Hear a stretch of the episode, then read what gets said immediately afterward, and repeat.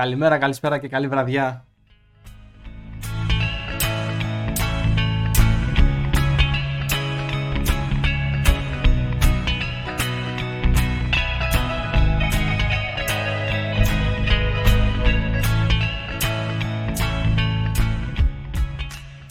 Καλώς ήρθατε στους 144 Hz, το gaming podcast των Easy Mode On.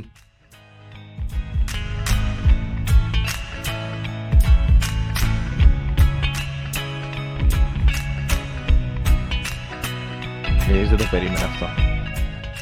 Τέτοιο intro δεν έχετε ξαναματαδεί. Σήμερα αποφασίσαμε να κάνουμε κάτι τελείως ε, διαφορετικό σε εισαγωγή από το συνηθισμένο. Πρέπει να σκάσουμε μύτη έτσι λίγο πιο καγκούρικα, λίγο πιο γουστόζικα ρε παιδί μου, σε ένα διαφορετικό στυλ. Κάτι σε Πιο- τύπου ραδιοφωνική εκπομπή. Αυτό ακριβώς. Γιατί το podcast, παύλα vidcast, γιατί είμαστε και vidcast, Έτσι. είναι, είναι μια μετεξέλιξη του ραδιοφώνου, ας πούμε, κατά κάποιο τρόπο. Όχι ακριβώς κατά κάποιο τρόπο, νομίζω είναι το αμέσω επόμενο στάδιο από το κλασικό ραδιόφωνο. Θα πάει τέλεια σήμερα. Έχουμε έρθει προετοιμασμένοι γιατί εντάξει. Έχουμε, έχουμε καιρό που έγινε το τελευταίο επεισόδιο. Και όχι μόνο, έχουμε απίστευτα πράγματα. Γενικότερα έχει γίνει ένας μικρός χαμός από εξελίξεις σε διάφορους τομείς.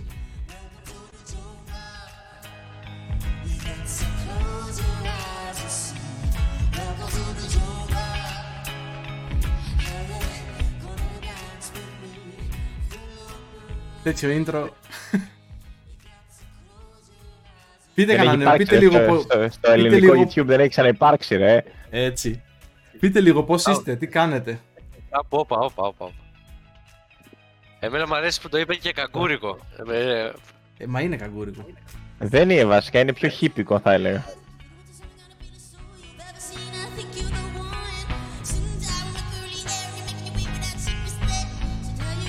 Να σημειώσουμε ότι το τραγουδάκι που παίζει είναι της Στα Sultana το Jungle. Αλγόριθμε του YouTube μην μας ρίξεις το βίντεο για copyrights. Και αν μας το ρίξεις δεν πειράζει.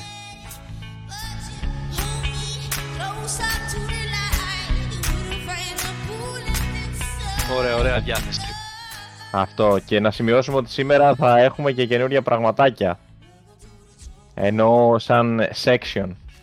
Ναι, Σαν ετοιμάζουμε θέματα. διάφορα τον τελευταίο καιρό και αποφασίσαμε σε αυτό το επεισόδιο να το ενεργοποιήσουμε. Θα το δείτε στην πορεία όσοι μείνετε μέχρι το τέλος, οπότε σας δίνουμε και λίγο το τυράκι για να μείνετε μέχρι το τέλος.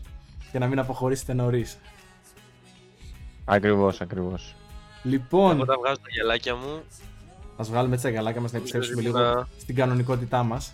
Πάμε να ξεκινήσουμε Πρώτα. την πραγματικότητα του podcast. Λοιπόν, καινούργιο section όπως είπε ο, ο Νικόλας και ο Χρήστος. Θα συζητήσουμε πολύ σοβαρά θέματα και έρχομαι εγώ με το πρώτο πολύ σοβαρό θέμα, έτσι να συζητήσουμε. Που θέλω να σας την κάνω καιρό αυτή την ερώτηση. Video game ικανότητα που μπορείτε να πάρετε στην κανονική ζωή. Πολλοί τα έχουμε συζητήσει. Τι θα παίρνατε; Εγώ δηλώνω... Ε, ποιο δηλώνω; Δηλώνω το loading. Δεν σου λέω να κάνω, να έχω game over και να, ας πούμε, να, να ξαναπαίξω τη ζωή μου, αλλά να θέλω να πω κάτι, να δοκιμάζω να δω και άμα βγει μαλακία να κάνω loading ένα λεπτό πριν και να ξαναπάμε μία. Είναι ένας καλός τρόπος Οπουδήποτε. να διορθώνεις τα λάθη σου. ναι, ναι, τα επιτόπου, δηλαδή Τα για να επιτόπια. δοκιμάσω. ναι, ναι, ναι, για να δοκιμάσω. Θα μου βγει εκεί πέρα να πω αυτό. Θα πάω να το παίξω, ξέρω εγώ, μάγκας, τραμπουκάς και αυτά. Δεν βγαίνει. Πάμε. Θα Εγώ- πήγαινε σε θα έχουν άκυρε φαλιάρες, σε κάποιον που σε νευριάζει, και αν έβλεπες ότι τελικά δεν βγαίνει για ξύλο, πάλι πίσω. Ναι, ναι, ναι, Έτσι. ναι, ναι. Είναι στη, στη δουλειά, ξέρω εγώ, είναι ο άλλος. Και βλέπουμε που πάει. Οκ, ξαναπάμε. Ε, αλλά θα το έχω χαρεί κιόλας λίγο. Ισχύει. Α, εσύ δηλαδή θα, θα μπορείς να κρατάς την αίσθηση, την ευχαρίστηση, ρε παιδί μου. Ο άλλος απλά θα το ξεχνάει. Κατά μία έννοια. Ε, γιατί Ναι, σε, ναι, σε- ναι. σε ένα Εγώ το παιχνίδι έχω δεν δοκιμάσει. θυμάσαι. Ναι, θα μου πεις Ναι. αυτό είναι αλήθεια. Σε ένα παιχνίδι κάνεις το load, αλλά θυμάσαι το πριν. Αυτός όμως Εγώ δεν το έχω θυμάται το με- δοκιμάσει και ξέρω τι έγινε, γι' αυτό επιλέγω τη δεύτερη φορά να μην το κάνω. Άρα το ξέρω ρε παιδί μου πώς έχει πάει. Σωστό, σωστό, Αυτό. σωστό. Μετά θα έλεγα και το fast travel ας πούμε, αλλά στο fast travel στα παιχνίδια και καλά χάνεις χρόνο. Δηλαδή, άμα πατήσεις fast travel από τη μία περιοχή στην άλλη, έχεις χάσει χρόνο, έχει περάσει και καλά ημέρα. Δεν θα ήθελα να χάνω χρόνο, αλλά άμα μπορούσα να κάνω instantly, να πηγαίνω εκεί που θέλω χωρίς να κουράζομαι, θα το έπαιρνα γι' αυτό. Και χωρίς Ε, να χάνω χρόνο. Πόσε πολύ φορές γνωστό- γυρνούσες από κάπου βράδυ και έλεγες να κάνω έτσι να βρεθώ σπίτι μου. Ναι. Γιατί νιστάζω, Αυτό. ξέρω Στο εγώ. κρεβάτι σου απευθείας, Αυτό. έτσι μέσα. Ή και να πάω. Που Ναι. βαριέμαι να πάω. Σωστό. Λοιπόν, εγώ, εγώ τι θα ήθελα. Θα ήθελα γενικά έτσι να έχω ικανότητες του μυαλού, ρε παιδί μου. Να μπορώ με το μυαλό μου να, να κάνω πράγματα, να ελέγχω ανθρώπους, καταστάσεις, να μπορώ να διαχειρίζομαι έτσι διάφορα γεγονότα στην καθημερινότητα. Π.χ. να φέρουμε και παραδείγματα. Έχεις έναν απέναντί σου, σε πρίζει. Θες να σταματήσει να μιλάει. Μαντική ικανότητα, σταματάει να μιλάει. Πόσο πιο άνετος θα μπορούσε να είσαι. Πόσο πιο ήρεμος ψυχικά, σωματικά και μη. Ισχύει. Και σταματάει να μιλάει τύπου ρε παιδί μου ε, σαν NPC που του κάνεις κάτι και αλλάζει πλήρως συμπεριφορά βι, βι, βι, βι, α, Ναι, και, σ- και φεύγει ξέρω εγώ και πάει να κάνει τη δουλειά του. απομακρύνεται και πάει επιτέλους να δουλέψει από το να σε πρίζει. Α- απλά ο κόσμος θα ήταν γεμάτος NPCs έτσι. Ω, καλά. Σίγουρα. Θα τους έβλεπες όλους, θα αλλάζαν από τη μια στιγμή στην άλλη δρόμους, κατευθύνσεις, σκέψεις, τέτοια ιδέες, τα που- πάντα. Εντάξει, εσύ που το πας για κακό εντωμεταξύ, για villain στο παιχνίδι, αλλά οκ. Θα μπορούσε, ναι. Να τους έκανες διάφορα τέτοια μικρά ξόρκια, ρε παιδί μου, τύπου sleep, ξέρω εγώ, να σου μιλούσε ο άλλος sleep. Να κοιμόταν για καμιά ωρίτσα, μετά ξυπνούσε να συνεχίσει τη δουλειά του. Εγώ θα είχα φύγει εντωμεταξύ, θα είχα ξεμπερδέψει. Δεν, δεν θα ήταν άσχημο, δεν θα ήταν άσχημο. Ακούγεται πολύ ελκυστικό, ρε παιδί μου, δεν ξέρω. Ναι, ναι, ναι, ναι, ωραίο. Ε, Ωραίο, ωραίο. Μ, εγώ, παιδιά, θα ε, διάλεγα το inventory. Να έχω ένα ατελείωτο inventory, να έχω πράγματα τα οποία μπορεί να είναι και τεράστια, ρε. Και τα βγάζω από τον κόλλο μου. Δεν έχει κάπου που τα βάζω. Απλά υπάρχουν. Και απλά τα εμφανίζω εδώ. Σπαθιά, πιστόλια, ξέρω εγώ, βόμβες, ε, φαγητό, ε, οτιδήποτε. Οτιδήποτε. Δέρματα ζώων. Τέτοια πράγματα. Ή Τέλειο. τέλο πάντων πράγματα που δεν θα σου, θα σου χρησιμεύαν στη στη σημερινή ζωή και όχι αν ήσουν α, στο Skyrim, ξέρω εγώ. Ή σε ναι, μια- αυτό. Ή, ή πώ έβαζες κωδικούς, ξέρω εγώ. Και αυτό θα μ' άρεσε, ξέρω, να βάζεις cheat codes. Δηλαδή, το τύπο πώ έβαζες κωδικούς στο Grand Theft Auto και στο San Andreas και σου εμφανιζόταν, ξέρω εγώ, βάρκα. Ε, tanks. Ε, ξέρω εγώ, αεροπλάνο. Οτιδήποτε, ξέρω. Ή που έβαζες στο God mode στο Skyrim και απλά δεν πέθανες. Φέρτε Ναι, τα ναι, cheat ναι. codes in real life. Αυτό. Oh, εντάξει. Αλλά αυτό με το inventory το θεωρώ τέλειο. Σκέφτε, θεωρώ έχεις το, must. λάπ, το laptop σου, το, τα πράγματά σου, να έχεις μια, δύο αλλαξίες Ρούχα, ρούχα, τρία ζευγάρια παπούτσια. Ε, ναι, αυτό. Βιβλία. Και να Ε, αλλάζει ρούχα έτσι όμως. Να μην, μπαίνει- να μην αλλάζει κανονικά. Απλά να, να τα επιλέγεις και να. πατάς Μπαμ. και- Εγώ θα σας πω το πιο Και να- βασικό. Ναι. Σκεφτείτε πόσες φορές μπορεί να ξεχάσετε να πάρετε λεφτά, μπορεί να πάρετε τα κλειδιά, το κινητό. Να τα έχετε όλα μαζί σας πάντα. Να μην χρειάζεται να τα βγάζετε από Όλα κάπου. στο inventory. Στο Ναι, ναι. inventory τα λεφτά δεν πιάνουν χώρο. Είσαι σαν τράπεζα. Μπορεί να έχεις 7.000, ε, ξέρω εγώ, 7.500 G. Να έχεις ώστε να είναι τα έχεις όλα μαζί σου. Εγώ Μπορείς να όμως τα θα- χαλάσεις. Θα φέρω ένα Οποιαδήποτε αλλά στιγμή. εδώ. Αν πάθαινες κάτι. Πως, όπως παθαίνουν οι χαρακτήρες στα βίντεο παιχνίδια. Εκεί τι γίνεται το inventory. Μπορεί να στο πάρει ο άλλος. Εκεί έρχεται. Ε, ε, εκεί έρχεται το loading που Και έρχεται- θα είχα εγώ. Οπότε πρέπει να τα ξαναμαζέψεις όλα. Πας, παιδί μου, λίγο πίσω στο save. Έχεις κάνει ένα auto save λίγο πιο πίσω. Πριν... Να σου έκανε auto Σωστό. save πριν μπει σε κάθε δωμάτιο. Σωστό. Φέρνουμε το προηγούμενο παράδειγμα, όντως. Ταιριάζει. Έχει και, πώς το λένε, θα έβαζες και quick menu, ξέρω εγώ, για να κάποια πράγματα να τα επιλέγεις πιο γρήγορα. Π.χ. το κινητό σου, ας πούμε, θα το διάλεγες συνε, συνεχώς, πιο συχνά από τα άλλα. Οπότε θα το είχες στο quick menu κα, κατευθείαν, ας πούμε, να το επιλέγεις αυτό. Και κάθε φορά που θα ήθελες να έχεις κάτι άλλο, θα, έκανες, τέτοι- θα έπαιζες τέτοια μπάλα. Θα μπορούσες να κάνεις ναι, παραμετροποιήσεις, ναι, ναι. Καλό. Μ' αρέσει. Κάτι άλλο που θα Εσύ, μπορούσαμε βέβαια, να ήθελες έχουμε. να, μα- ε, ήθελες να μας πεις για, για κάτι να, να έχεις ένα χ εδώ να πατάς. Συγγνώμη, λεπτά να το σχολιάσω. Τι ήταν αυτό που είπες πριν; Ότι τι, να έχω ένα χ εδώ στο δάχτυλό μου, ξέρω εγώ, και να πατάω και να κάνω αυτό το αλματάκι που κάνουν στα games. και άμα το πατάω δύο, να κάνει διπλό αλματάκι και κολοτούμπα. Ξέρω εγώ. και να κάνω έτσι και απλά να κάνω κολοτούμπες, ρε. Να κάνεις Εντάξει, κόλπο. είναι τελικά ηλίθιο και άχρηστο, αλλά είναι ωραίο. Να βρίσκεσαι μπροστά σε τείχο και να κάνεις αυτό που πηδάνε και μένουν μονίμω στο ίδιο σημείο, ρε. Κάνω αυτό το πράγμα. Πηδάς που είναι αυτό το, το awkward πήδημα. Είναι σαν ένα βιντεάκι που... Δεν έχει νόημα. Απλά αυτό, να έχω αυτό. Είναι σαν ένα βιντεάκι Αυτό που όχι. υπάρχει στο TikTok από έναν, αν θυμάμαι καλά, Ρώσο, αν θυμάμαι καλά που είχα δει, που ο τύπος είχε πάρει όλα τα κολλήματα που μπορεί να πετύχαινες στο GTA και τα είχε κάνει αναπαράσταση στην πραγματική ζωή. Πώς κολλάς π.χ. σε άνθρωπο, πώς κολλάς τον τοίχο πάνω, ε, ό- ό,τι μπορείς να φανταστείς. Ε, Πρέπει να το ψάξω, να το βρω να- και να, να το συζητήσουμε λίγο, να σας το δείξω και εσάς και ο- να το δει και ο κόσμος. Να το ποστάρουμε κάπου, θα το, Εγώ θα το έχω δει ψάξω. πολλά τέτοια βιντεάκια. Έχει Ε, είναι, είναι μερικά καλά. το Σκέψου λίγο, αυτό είναι αποφυγή, ξέρω εγώ, τσακωμού. Δηλαδή, πας να τσακωθείς με κάποιον και ξαφνικά αρχίσει και πηδάς. ή, ή αν προ- περπατάς και εγώ βρίσκεις ένα τοίχο και αρχίσει και πηδάς μπροστά στον τοίχο και ο τύπος απλά είναι σκαλώνει γιατί συμβαίνει κάτι τελείως άκυρο. πω, πω. Ε, Αυτό α- είναι... Δεν- δεν- δεν- Πιο χρησιμοποιείται του, του, του Χρήστου, ξέρω εγώ. Εντάξει, είναι, Σκάσε. είναι μια ικανότητα η οποία είναι για ευχαρίστηση καθαρά. Δεν έχει κάποια ιδιαίτερη σημασία, ρε Ναι, παιδί μου. ε, απλά θα τρολάρεις τον κόσμο έτσι χωρίς λόγο. Ε, Ήταν ωραίο να είσαι σε καμιά ουρά, ξέρω εγώ, ή κάτι τέτοιο και να πάταγες δύο φορές το χ και να πήρες απάνω σου και να κάνει τάιν τάιν τάιν στα κεφάλια τους, ξέρω εγώ. Και να, Να έβγαινε μπαίνεις πρώτος, μπροστά. ε. Καλό. Ναι, ναι, καλά. Καλό.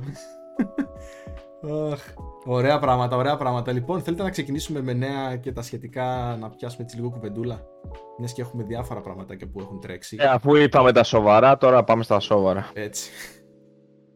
Ή έχουμε βασικά σταδιακά πλησιάζουμε ρε παιδί μου προς την E3 οπότε νομίζω ότι είναι ένα κομμάτι το οποίο πρέπει να πιάσουμε και πρώτο πρώτο σιγά σιγά όπου σταδιακά αρχίζουν- αρχίζουν και ανακοινώνονται οι πρώτες εταιρείες που θα πάρουν μέρος και οι πρώτες εταιρείες που δεν θα πάρουν μέρος και δεν είναι μικρές αυτές που δεν θα πάρουν μέρος.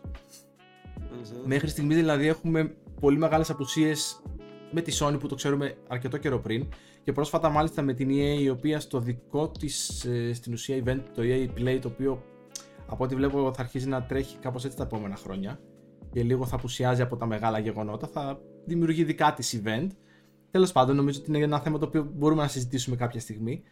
Ε, έχουμε ρε παιδί μου και τις πρώτες οι οποίες μπήκαν στο παιχνίδι όπως η Bandai Namco Έχουμε την ε, Gearbox Software, τη Sega, Square Enix, Turtle Beach, η Verizon μπαίνει.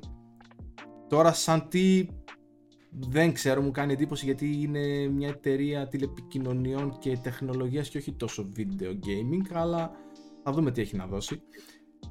Capcom, Konami, Nintendo, φυσικά Microsoft, Take-Two Interactive, Ubisoft και Warner Bros. Interactive Media είναι αυτές που θα πάρουν επίσης μέρος στο event της EA, το οποίο θα λάβει χώρα στις 12 με 15 Ιουνίου. Είναι περίπου ένα μήνα από τη σημερινή ημέρα που γυρνάμε εμείς το επεισόδιο. Και εντάξει, εννοείται ότι θα, θα, έχουμε, θα έχουμε γενικότερα πραγματάκια τα οποία θα τρέξουν, θα έχουμε νέες ανακοινώσεις, νέες κυκλοφορίες που θα έρθουν. Περιμένουμε να δούμε πολλά και διάφορα στο συγκεκριμένο event και εδώ θα είμαστε εννοείται να το συζητήσουμε. Έχω μεγάλη περιέργεια για το συγκεκριμένο event, γιατί πέρα από την απουσία της Sony σε σχέση με τις άλλες δύο ας πούμε εταιρείες που έχουν κονσόλες, Ναι. αν είναι να τις συγκρίνουμε κάτι, ε, ας πούμε η προηγούμενη χρονιά νομίζω δεν έγινε. Ή έγινε...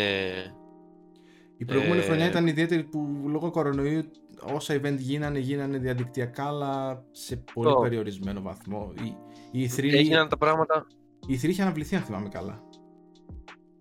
Ε, κάνανε πολύ διάφορα διαδικτυακά events και όλη τη χρονιά υπήρχαν διαδικτυακά events σχετικά με η- κάθε μία ξεχωριστά, ας πούμε. Δεν μιλάω για τα, πιο, για τα third parties, για τα για πιο μικρές εταιρείες, αλλά γενικά υπήρχαν. Μμμ.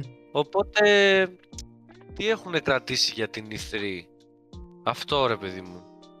Δηλαδή, τι θα μας δείξει η Nintendo στην E3, δεν θα, δεν θα πρέπει να είναι κάτι μεγάλο. Θεωρητικά ναι. Έκανε, έχει κάνει δύο, έχει κάνει ένα indie σχετικά με τα indie event ας πούμε.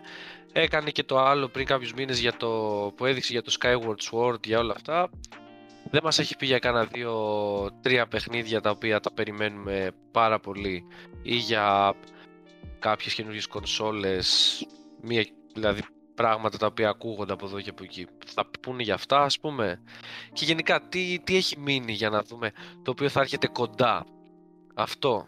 Γιατί εντάξει, στην E3 ανακοινώνεται και παιχνίδι, ανακοινώθηκε το 15 το Final Fantasy και βγήκε το 19. Εντάξει, δεν με πολύ νοιάζει τώρα να δω για κάτι που θα βγει σε 4 χρόνια ή σε 2 ή σε 3. Αυτό είναι αλήθεια. Έτσι για τα κοντά. Γενικά Ε, νομίζω τι- ότι έχουν αρχίσει σταδιακά οι εταιρείες και για κάποιο λόγο συνομπάρουν την E3 τα τελευταία χρόνια και επικεντρώνονται κυρίως στα δικά τους event τα οποία εντάξει φέτος και τα, την προηγούμενη χρονιά γίνανε κυρίως διαδικτυακά αλλά τις normal εποχές ρε παιδί μου τα προηγούμενα χρόνια που ήταν πολύ κομπλέ τα πράγματα από την άποψη της πανδημίας ε, τρέχανε. Και αρχίζαν και τρέχανε πολύ πιο έντονα οι συμμετοχές στα δικά τους event παρά στην E3 δεν ξέρω, αλλά λι- νομίζω ότι λίγο με ανησυχεί το κομμάτι ότι θα αρχίσουν σταδιακά και άλλες εταιρείες να μπαίνουν στην ε, λογική το ότι okay, θα κάνουμε το δικό μας event και απλά στην E3 θα πάμε για τη συμμετοχή και όχι για κάτι άλλο. Ναι, εντάξει, δεν ξέρω αυτό γιατί μπορεί να συμβαίνει. Εγώ μπορώ να πω έτσι μια εικασία, χωρίς να τη στηρίζω κάπου, ότι μπορεί να έχει να κάνει με το χρόνο. Δηλαδή, Sony και D θα βγάλουμε τη μεγάλη μας ανακοίνωση τον Ιούνιο της κάθε χρονιάς, ενώ η κάθε εταιρεία έχει το δικό της ρυθμό, τη δικιά της και μπορεί ρε παιδί μου χρονικά να θέλει λόγω του momentum που να θέλει να πάρει ή λόγω της στρατηγικής που να θέλει ας πούμε να ε, χρησιμοποιήσει να κάνει την ανακοίνωσή της κάποια στιγμή που θα τη βολεύει. Ναι. Δηλαδή δεν μπορεί τώρα ας πούμε εγώ, όλα τα παιχνίδια τα μεγάλα με κάθε εταιρεία να τα βγάλει το καλοκαίρι ενώ μπορεί να ξέρουμε ότι σε δύο, σε τρεις μήνες κυκλοφορεί το τάδε παιχνίδι και το δικό μας τώρα θα πάει δηλαδή έχει λογική να θες να κάνεις ανακοίνωση τότε, ξέρω εγώ, το Μάρτιο. Γιατί βγάζουμε παιχνίδι, το έχουμε έτοιμο, ε, βγάζουμε παιχνίδι σε πέντε μήνες, ξέρω εγώ. Κάτι το οποίο το είχαμε ανακοινώσει πριν δύο χρόνια, τώρα είναι, δεν ξέρω, κάτι, ρε παιδί μου, τέτοιο. Και να το έχουν τοποθετήσει σε συγκεκριμένο χρόνο, γιατί θεωρούν ότι θα επηρεάσει τις πωλήσεις τους. Και σε Πλέον, σχέση με τα άλλα παιχνίδια. Όντως, τα Μπορεί να πράγματα, είναι και αυτό. Τα πράγματα έτσι όπως εξελίσσονται στο χώρο, γενικά η διαφήμιση και το marketing είναι το, το μεγαλύτερο προσόν που μπορεί να έχει ένας τίτλος που ε, είναι να κυκλοφορεί στο επόμενο χρονικό διάστημα, οπότε σίγουρα παίζει ρόλο. Έχει σημασία, ναι. Εντάξει, υπάρχουν τίτλοι οι οποίοι είχαν όλο το hype του κόσμου και εντάξει, ξέρουμε πώς πήγανε. και υπάρχουν και τίτλοι οι οποίοι λόγω έ- έπεσαν ας πούμε μαζί με άλλα παιχνίδια ταυτόχρονα τα οποία είναι δημοφιλή για διάφορους λόγους είναι παιχνιδάρες και είναι λίγο υποτιμημένοι σε πωλήσει και σε τέτοια. Ναι, λίγο θαύτηκαν ε, στην πορεία, όντως. Ναι, Μάλιστα. Πάντως, ε, εγώ ας πούμε για το τι θα δείξουν ας πούμε στην E3 ε, π.χ. η Sony ε, επειδή ανακοίνωσε ότι ε, δουλεύει σε 25 αποκλειστικούς τίτλους γενικότερα πέραν των ήδη υπάρχοντων που είναι ξέρω, το Horizon, το God of War κτλ. κτλ που ξέρουμε Μμμ.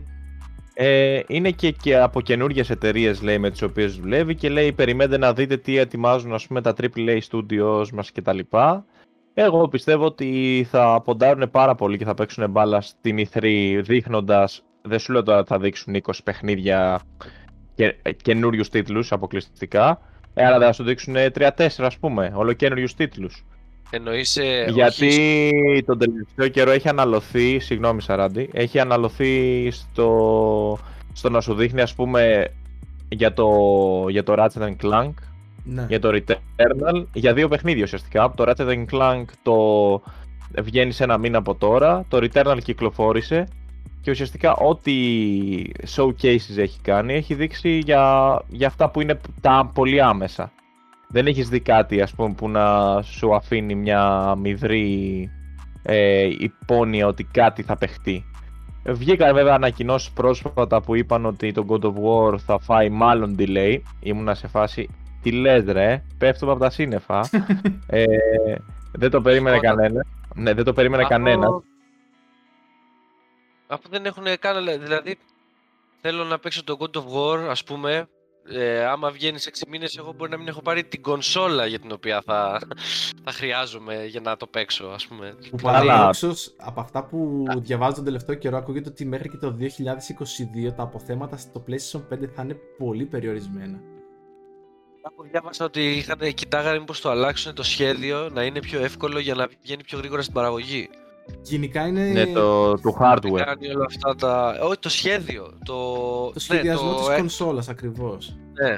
Γενικά υπάρχει ένα μεγάλο θέμα στην αγορά γενικότερα πέρα από το gaming σε όλη την αγορά ηλεκτρονικών προϊόντων με την μεγάλη έλλειψη που παρατηρείται που το έχω πει νομίζω και σε παλιότερα επεισόδια στα chips που έχουμε φτάσει τώρα σε σημείο αυτοκινητοβιομηχανίες και όχι μόνο να έχουν τέτοιο θέμα πόσο μάλλον ε, οι παιχνιδοκονσόλες και ούτω καθεξής. Εντάξει, είναι και πώς είναι η κατάσταση ακόμα το hype με το PlayStation 5 όπως αντίθετα συμβαίνει και με το Xbox Series X και έχει γίνει ένας κακός χαμός. Τώρα όταν βγαίνει από επίσημα χείλη στην ουσία ε, μέσα του PlayStation και λέει η Sony ότι μέχρι και το 2022 θα έχουμε περιορισμένη παραγωγή, ε, καταλαβαίνεις τι σημαίνει αυτό. Εντάξει, αυτά βέβαια είναι εκτιμήσεις έτσι. Δεν ξέρεις κατά πόσο μπορεί, μπορεί κάποια στιγμή ρε φίλε από τη μια μέρα στην άλλη τα πράγματα να αλλάξουν ριζικά. Δηλαδή όπως άλλαξαν και πριν 1,5 χρόνο. Ναι, είναι πολύ πιθανό όντως. Δηλαδή πριν 1,5 χρόνο ε, κανείς απλά... δεν περίμενε ότι θα πάρει τέτοια τροπή όλη η κατάσταση. Και ότι μετά από 1,5 χρόνο ακόμα θα μιλάμε για πανδημία και ακόμα θα ασχολούμαστε με το. και ακόμα βασικά η αγορά θα, είναι, θα έχει πληγεί τόσο πολύ. Δεν περίμενε κανείς ότι θα έχει πληγεί τόσο πολύ η αγορά γενικά. Ε, νομίζω. Ε, εντάξει, σε γενικές γραμμές όμως δεν, δεν μου φαίνεται και απίθανο να συμβεί αυτό που λέει. Βέβαια. Έτσι, ότι ναι. μέχρι το 22...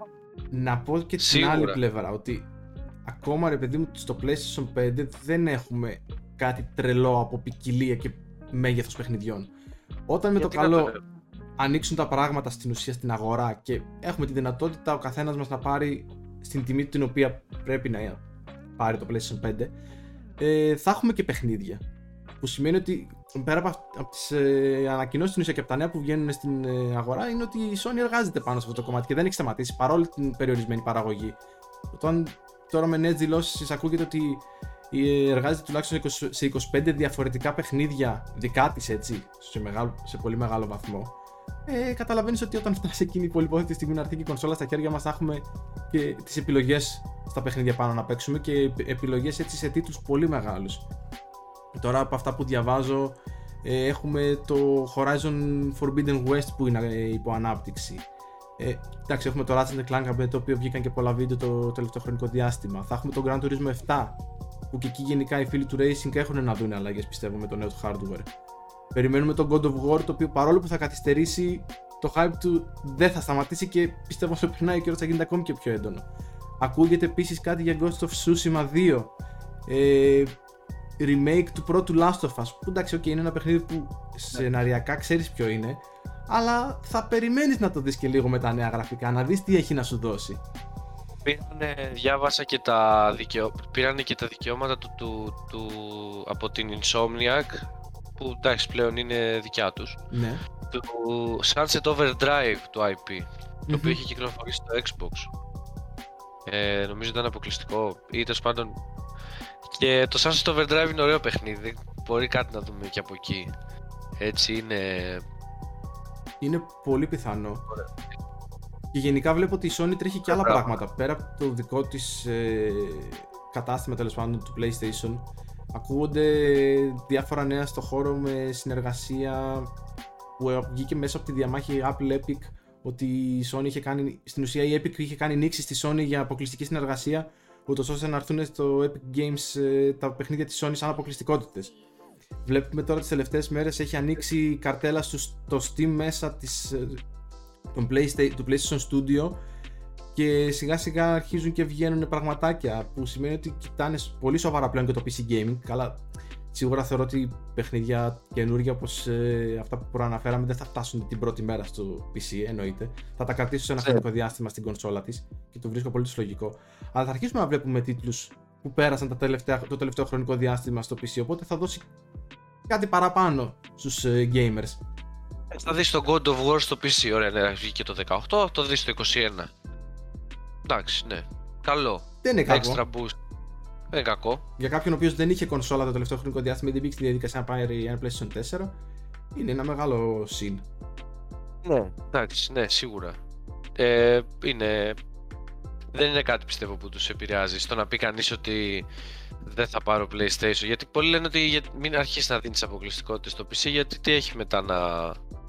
Άμα δεν είναι. Αλλά το να δώσεις μια αποκλειστικότητα δύο χρόνια μετά δεν θα κάνει τον άλλο να μην πάρει PlayStation άμα θέλει να το παίξει το παιχνίδι. Σίγουρα.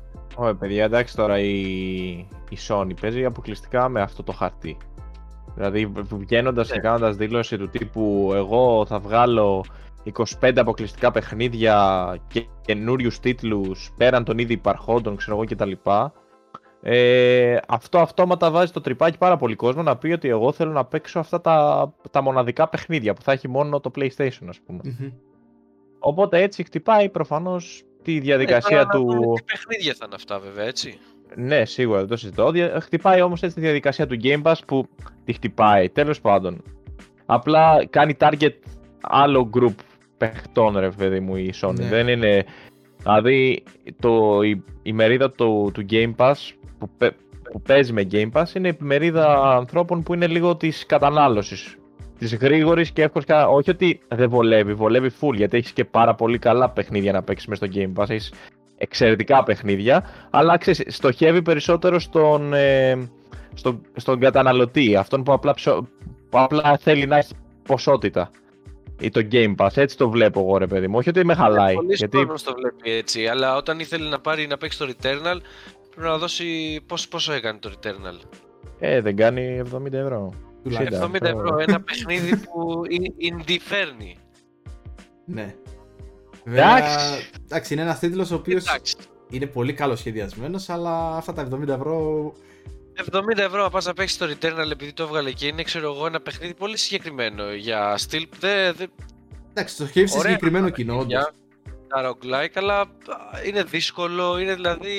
Μπορεί και να μην το ευχαριστηθείς, ρε αδερφέ, άμα δεν έχεις παίξει κάτι τέτοιο. και να το δώσει το 70, επειδή είναι από τα καινούργια, ας πούμε. Κάποιος ο οποίος είναι έτσι λίγο φανατισμένος με τις πρώτες κυκλοφορίες και θέλει να το πάρει day one παράδειγμα, ναι, θα πάει να τα σκάσει τα 70 ευρώ. Ε, Κάποιος κοιτάξτε, άλλος τώρα- θα απλά θα περιμένει κάποια έκπτωση, κάποιο event, ούτως ώστε να το πάρει λίγο πιο οικονομικά και να το παίξει. Γιατί εντάξει είναι καλό παιχνίδι. Πάντως θεωρώ ότι. Δεν ξέρω, δεν νομίζω ότι είναι ποιότητα εναντίον ποσότητας. Άμα δεν ξέρω, ξέρω δεν είπες αυτό εσύ. Ε, αλλά. Μπορεί να όχι ρε, καταλάβω. δεν πάει, Το- όχι το- δεν είναι... Σίγουρα, σίγουρα δεν είναι ποιότητα εναντίον ποσότητας. Απλά όταν ας πούμε στους... Τι να σου πω Είναι τώρα. καθαρά μέσα- από διαχείριση του, του- ε, για μένα του οικονομικού budget σε σχέση με το τι θέλω να παίξω. Ναι. Δηλαδή, άμα Ναι. μου αρέσει πολύ κάποια παιχνίδια δεν θέλω να τα χάσω θα πω, θα πάρω λιγότερα παιχνίδια ας πούμε, σαν να λέμε αλλά θα είναι τα συγκεκριμένα ή το άλλο είναι μ' αρέσει να παίζω ας πούμε όταν τερματίζω πολλά παιχνίδια θέλω να παίζω πολλά διαφορετικά θέλω να έχω την άνεση να παίζω το RPG μου, να παίζω το platformer μου μετά, να παίζω και ένα racing, να κάνω και ε, θα, τα, θα πάω προς τα εκεί ας πούμε και ας χάσω δύο-τρία παιχνίδια που μπορεί να είναι πολύ καλά. Είναι δηλαδή πάνω κάτω στον ίδιο, Εντάξει, είναι στο ίδιο στυλ gamer πιστεύω. Το θετικό είναι ότι σου δίνει την ποικιλία. Το Game Pass αυτό, έχει, αυτό είναι το καλό. Ότι σου δίνει την ποικιλία. Έχει και ποιοτικά παιχνίδια μέσα, αλλά σου δίνει και την ποικιλία των επιλογών. Δηλαδή έχεις απεριόριστες επιλογές. Στην ουσία, τίτλους του οποίους του παίρνεις μέσα από το συνδρομητικό κομμάτι.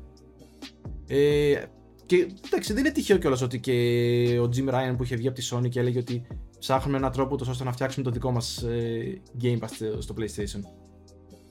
Εντάξει, αυτό πολύ δύσκολα θα γίνει. Γιατί πιστεύω Ναι. ότι και με το ότι η Microsoft ας πούμε μάζεψε γίγαντες κάτω από, τη, από τα φτερά της ουσιαστικά Ναι. εταιρείες για να τους έχει αποκλειστικά στο Game Pass ε, είναι κάτι το οποίο το χτίζει τα τελευταία πόσα χρόνια σιγά σιγά με αργά και σταθερά βήματα και έχει φτάσει σε αυτό το σημείο. Τώρα το PlayStation εξ αρχής η Sony δεν στόχευε εκεί. Αυτό είναι αλήθεια. Μετά, όταν είδε ότι, όταν είδε ότι πουλάει η φάση, άρχισε να, δε- να λέει Α, θα το κάνουμε κι εμείς. Ήρθε λίγο δεύτερη, δυστυχώ. Εντάξει. Δυστυχώς. Ναι, Για να δυστυχώς. γίνει- Είναι απλά ήρθε, είχε, είχε δώσει αλλού βαρύτητα, ρε παιδιά. Απλά. Εντάξει, τώρα, α- αν μη τι άλλο, τώρα ξέρουμε ε, σαν παίχτες ότι στα 25 αποκλειστικά που θα βγάλει η Sony, Ναι, αυτό Ωραία. είναι μεγάλη περιέργεια. στα 25 αποκλειστικά που θα βγάλει η Sony, ας πούμε, που μέσα σε αυτά θα είναι, είπαμε, τα γνωστά, που θα βγάλει, ας πούμε, Ghost of Tsushima 2, ας πούμε, ή το καινούριο God of War και αυτά, τα, υ- μέσα σε αυτά, τουλάχιστον 10 παιχνίδια θα είναι τουλάχιστον καλά. Το Ναι. λιγότερο θα είναι καλά. Ε, Λογικά ναι, και μπορεί και περισσο... Με- πολύ περισσότερα. Βά, βάσει αυτών που έχει δώσει η Sony μέχρι στιγμής, έτσι. Βάσει Ναι. αυτών που έχουμε δει από τη Sony μέχρι στιγμής στα αποκλειστικά της, υποθέτουμε ότι σε 25 παιχνίδια τουλάχιστον τα 10 θα είναι το λιγότερο καλά. Ναι, ναι, ναι. Εντάξει, εγώ, εγώ και αυτό, με το στυλ του καθενός και τα λοιπά. ναι. εγώ αυτό που θα ήθελα από τη Sony, εντάξει, θα ήθελα, τέλος πάντων. Αυτό που αναρωτιέμαι αν θα γίνει είναι αν θα υπάρχει λίγο περισσότερη ποικιλία στο στυλ παιχνιδιού. Που πιστεύω θα το κοιτάξουν ρε παιδί μου γι' αυτό. Δηλαδή το Σίγουρα. Returnal ήταν κάτι διαφορετικό. Κα- κάτι που έπαιξε γενικά το τελευταίο διάστημα σε στυλ, έτσι είχε αρχίσει να παίρνει τα πάνω του με το Μμμ. Hades και με αυτά. Αλλά ήταν κάτι διαφορετικό. Δεν ήταν ένα story απαραίτητα ε, story driven, ε, close combat action, ε, ε, δηλαδή το, αυτό το κλασικό της, ε, της Sony ήταν κάτι διαφορετικό. Οπότε άμα το πάνε και λίγο έτσι μέσα στα 25 και δεν είναι όλα ένα τέτοιο πράγμα που κουράζει κιόλας. Δηλαδή το Ghost of, το Ghost of Tsushima πολλούς τους κούρασε η Ε, επαναληψιμότητα. ναι, ρε φίλε, γιατί το Ghost of Tsushima είχε κατά βάση τους ίδιους μηχανισμούς που έχει το Assassin's Creed. Δηλαδή ήταν σαν να παίζει ένα Assassin's Creed Ναι. βασμένο στην ε, αρχαία Ιαπωνία. Στην αρχαία, στη Όμορφο, Μεσαιωνική. αλλά ναι, Πολύ ναι, όμορφο, ε. Η Ubisoft αλλά εντάξει. Ε, Και αυτό άμα, άμα δεν είναι όλα έτσι και υπάρχει μια ποικιλία έτσι καλή, ε, έχω μεγάλη περιέργεια. Θα ήθελα να δω πολύ τι θα βγάλει. Α, μιας Κάτι- και είπαμε... Μιας και είπαμε Ubisoft ε, απλά το Assassin's Creed Valhalla έβγαλε το καινούριο DLC το οποίο ε, διάβασα ότι είναι περίπου 35-40 ώρες, είναι σ- συν ένα, άλλο ένα παιχνίδι δηλαδή. Μάλιστα, μεγάλο. Ε, ναι, και έχω να δηλώσω, χεστήκαμε, πάμε παρακάτω. Αυτό, Πόσες ώρες, Πόσες- πόσο... Αυτό είναι 100 ώρες, ξέρω εγώ, το Valhalla από μόνο του, του βάλεις άλλες 40, ευχαριστούμε πολύ, μην παίξουμε τίποτα άλλο, ε. Να μην Εντάξει. έχουμε ζωή. Στην ουσία θέλει τους φαν της σειράς εκεί να τους κρατήσει κλειδωμένους. να μην, Εντάξει, να μην ρε, δοκιμάσει παιδί μου, τίποτα είναι- άλλο. Ή σκέψω ότι η φάση είναι ότι σου έδω, έδωσαν άλλο ένα παιχνίδι μέσα στο παιχνίδι. Ναι, όντως. 40 ώρες στην Εντάξει, ουσία... ευχαρισ- Ευχαριστούμε. Πολύ Άλλα ωραίο 20. αυτό. Άλλα Αλλά- 20 ευρώ. Αλλά ρε φίλε, πόσες ώρες πια; Δηλαδή, Παιδιά, δεν κουράζει το Assassin's Creed εμένα, δηλαδή προσωπικά. έχουν τόσο το ωραίο... παρατε- Και στο Odyssey το παρατήρησα αυτό το πράγμα. Ότι άμα ήθελες, μπορούσε τώρα να φας 200 ώρες να παίζεις μόνο Odyssey, ρε παιδί μου. Δηλαδή που λες μετά από κάποιο σημείο κάπου έλεος. Δεν ξέρω, Πόσο θα παίξω το ίδιο πράγμα συνέχεια; αυτό, δεν ξέρω Έχουνε τι κάνει- μπορεί να δείξει παραπάνω στις πλέον 40 ώρες. Δηλαδή τι θα παρουσιάσει; Έχει, είναι καινούριο setting, ρε. Είναι στην Ιρλανδία. Είναι, έχει φύγει από το setting. Φεύγει από τη Αυτό. Σκανδιναβία. Είναι πάρα πολύ ωραίο. Δηλαδή αυτό το πράγμα που Οκ. έχει κάνει σε, αυτό το, σε αυτή τη σειρά, που έχει κάνει τόσο ωραίους κόσμους. Δηλαδή τόσο πιστές αναπαραστάσεις, τόσο έτσι προσοχή στο κομμάτι αυτό της κουλτούρας, το χάρτη και τα έχει πετάξει όλα μέσα στο Assassin's Creed. Απλά, Ναι, ρε, απλά έχει πάψει να είναι Assassin's Creed. Πες το κάπως αλλιώς. αυτό, Δεν αυτό είναι, θα έλεγα δηλαδή, τώρα. Δηλαδή πλέον δεν, δεν παίζεις Assassin's Creed. Το Assassin's Creed ξε- ξεκίνησε με μία άλλη. Σενάριο, Ναι, τελείως διαφορετικό από αυτό που βλέπουμε τώρα. Στην ουσία, okay, πρι- θέλει να προσεγγίσει πράγματα γενικότερα από μυθολογίες και από χίλια δυο άλλα που υπάρχουν στο παρελθόν. Αλλά νομίζω λίγο τα κάνει έναν αχταρμά. Να ξέρετε, το επόμενο Assassin's Creed, εγώ το είμαι σίγουρος ότι θα είναι σαν να παίζεις πάλι, ας πούμε, Ghost of Tsushima. Γιατί τώρα είναι το μόνο που μένει, νομίζω. Δεν έχει να βγάλει κάτι μεγάλο με open world. Τώρα τι σημαίνει μεσαιωνική αρχαία Ιαπωνία, τέτοια πράγματα. Και μεσαιωνική Κίνα, που υπάρχει με τη μεσαιωνική Κίνα παιχνίδι, το οποίο ήταν ε, 2D φάση, Assassin's Creed. Εντάξει, Ε, μπορεί να βγάλει πά- πάρα πολλά κομμάτια υπάρχουν. ρε, σου. Ρε, υπάρχουν, δεν το συζητάμε. Μπορεί να πάει στην Λατινική Αμερική να, κάνει, να πάρει από πολλές ιστορίες κτλ. κτλ. Ε, απλά το επόμενο πιστεύω επειδή και τον Ghost of Tsushima πούλησε full, είχε γίνει πανικός. Ε, σου λένε εντάξει. Βγάλαν το Valhalla όταν έγινε το God of War. Μετά από λίγο ανακοινώθηκε το Valhalla, οπότε ήρθε και έδεσε. Ε, ήρθε και έδεσε όλο το, το γλυκό εκεί πέρα με τους Viking. Ε, τώρα σου λέει παίξαμε και οι Ιάπωνες, πάμε και στην μεσαιωνική απορία, σαμουράι και τα λοιπά, τελείωσε. Μπορείς στο Να, επόμενο εδώ, να βγάλει λεφτά. κάτι με Ινδιάνου, δεν ξέρω. Πραγματικά δεν ξέρω. Ε, δεν ξέρω, ή, ή θα μπορούσε, άκου τώρα, Να κάνει κάτι καινούριο. σταματήσει να βγάζει, ξέρω, να βγάλει άλλο, κάτι άλλο και τέλος, να βγάλει κάτι άλλο. Ε, φίλε, α, ε, αυτό θα γαμούσε, φίλε. ε. Ε, Θα γαμούσε αυτό, θα ήταν Ένα τέλειο. καινούργιο παιχνίδι. Φέρε κάτι διαφορετικό. Φτάνει. Ναι, δη- Δεν δηλαδή, ξέρω. συγγνώμη ρε φίλε, όλα, όλο αυτό, όλο αυτό το, το συγγραφικό team που έχουν, όλοι αυτοί οι χι- οι χιλιάδες άνθρωποι που δουλεύουν πίσω από ένα Assassin's Creed, θες να μου πεις ότι κανένας από αυτούς δεν έχει κάποια ιδέα για κάτι καινούριο; Εννοείται πως Ρε, έχει. ολόκληρη- έχουμε ιδέες και κάνουν ωραίες ολόκληρη- δουλειές. Ολόκληρη Ubisoft, δηλαδή, το, δηλαδή μετά το Assassin's Creed το, το, το πιο ουσιαστικό παιχνίδι που έχει να μας δείξει είναι ή το Far Cry ή Εντάξει. το Immortals Fenyx Rising που είναι είναι ωραίο. Zelda. Ε, ωραίο, είναι αλλά είναι Zelda. Ευχαριστώ. δηλαδή, Έχει, έχει και το ε, Watch Dogs σαν δική του σειρά, οκ. Έχει, Α, η ναι. Ubisoft έχει πάρα πολύ πράγμα, ρε. Είναι από τις Ρε. λίγες που δεν βγάζουν τόσο συχνά μεγάλα παιχνίδια. Απλά, εμένα μου κάνει εντύπωση πόσο... ε, Το μέγεθος, ρε παιδί μου. Δηλαδή, είναι, είναι μεγάλα. Είναι μεγάλα. Δηλαδή, όταν μου λες η DLC άλλες τόσες ώρες, απλά αυτό τώρα σε κάποιους μπορεί να αρέσει πολύ αυτό. Να θέλουν να παίζουν, να δίνουν εκεί και άλλα quest και άλλο αυτό και όπλα και Κοίταξε. Οι μάχες φαν και τη τέτοια. σειρά σίγουρα θα το παίξουν στη 40 Ναι, δεν ναι. υπάρχει περίπτωση. Απλά μου κάνει εντύπωση το, το μέγεθος. Ρε, και εγώ θα το έπαιζα. Δηλαδή, τι, να- θα το έπαιζα. Ψιλο ίδιο. Ψιλο επαναληπτικό. Βασικά, μαλακίες λέω, δεν θα το έπαιζα. Δηλαδή, και, το, Assa- και στο Odyssey που είχε με την Ατλαντίδα ένα DLC και τα λοιπά. Ε, μόλις τελείωσα το main story, λέω εντάξει, OK, enough. Δηλαδή, έχω, έχω αφιερώσει, ξέρω εγώ, 90 ώρες να παίζω Assassin's Creed Odyssey. Ναι, είναι μεγάλο. Ναι. Και μπήκα και, σε διαδικασία, και, κάποια, και κάποια ας πούμε side quest βάζω στη διαδικασία θέλεις γιατί έχουν να κάνουν με την ελληνική μυθολογία οπότε σε ψήνει ρε παιδί μου κατάλαβες να δεις λίγο πώς το έχουν αναπαραστήσει ε, δηλαδή τώρα να, να παλεύεις με τον Μινόταυρο ή με τον Κύκλοπα τον Πολύφημο είναι λίγο εντάξει επειδή αυτά τα έχεις ακούσει μόνο σε βιβλία της ιστορίας Οκ, της ναι, ιστορίας, της μυθολογίας, της ελληνικής μυθολογίας. Ε, θες να δεις λίγο πώς, είναι, πώς τα απεικονίζουν σε ένα παιχνίδι, ας πούμε, τέτοιου μεγέθους. Αλλά και πάλι, μετά από κάποιο σημείο σου λέω, για μένα χάνει το νόημά του, γιατί πρώτα απ' όλα είσαι πολύ δυνατός, οπότε δεν υπάρχει challenge, δηλαδή Αλήθεια. Είμα- είναι. ε, είναι, ό- όλα, όλα τα μποσάκια ρε φίλε έχουν ένα pattern μόλις το μάθεις που είναι πα- πολύ, πολύ απλό pattern δεν είναι pattern τύπου Bloodborne δεν είναι pattern τύπου τέτοια πράγματα τύπου, και το μέχρι και στο God of War τα pattern ήταν πολύ πιο σύνθετα ρε φίλε ε, τον, bo- α, στα boss από ότι στα, στο Assassin's Creed Τέλος πάντων, να μου πεις βέβαια άλλη εταιρεία, άλλα, άλλα setting, άλλα, άλλα, άλλα όλα. Είναι τελείω Τέλος πάντων, διαφορετικά, όντως.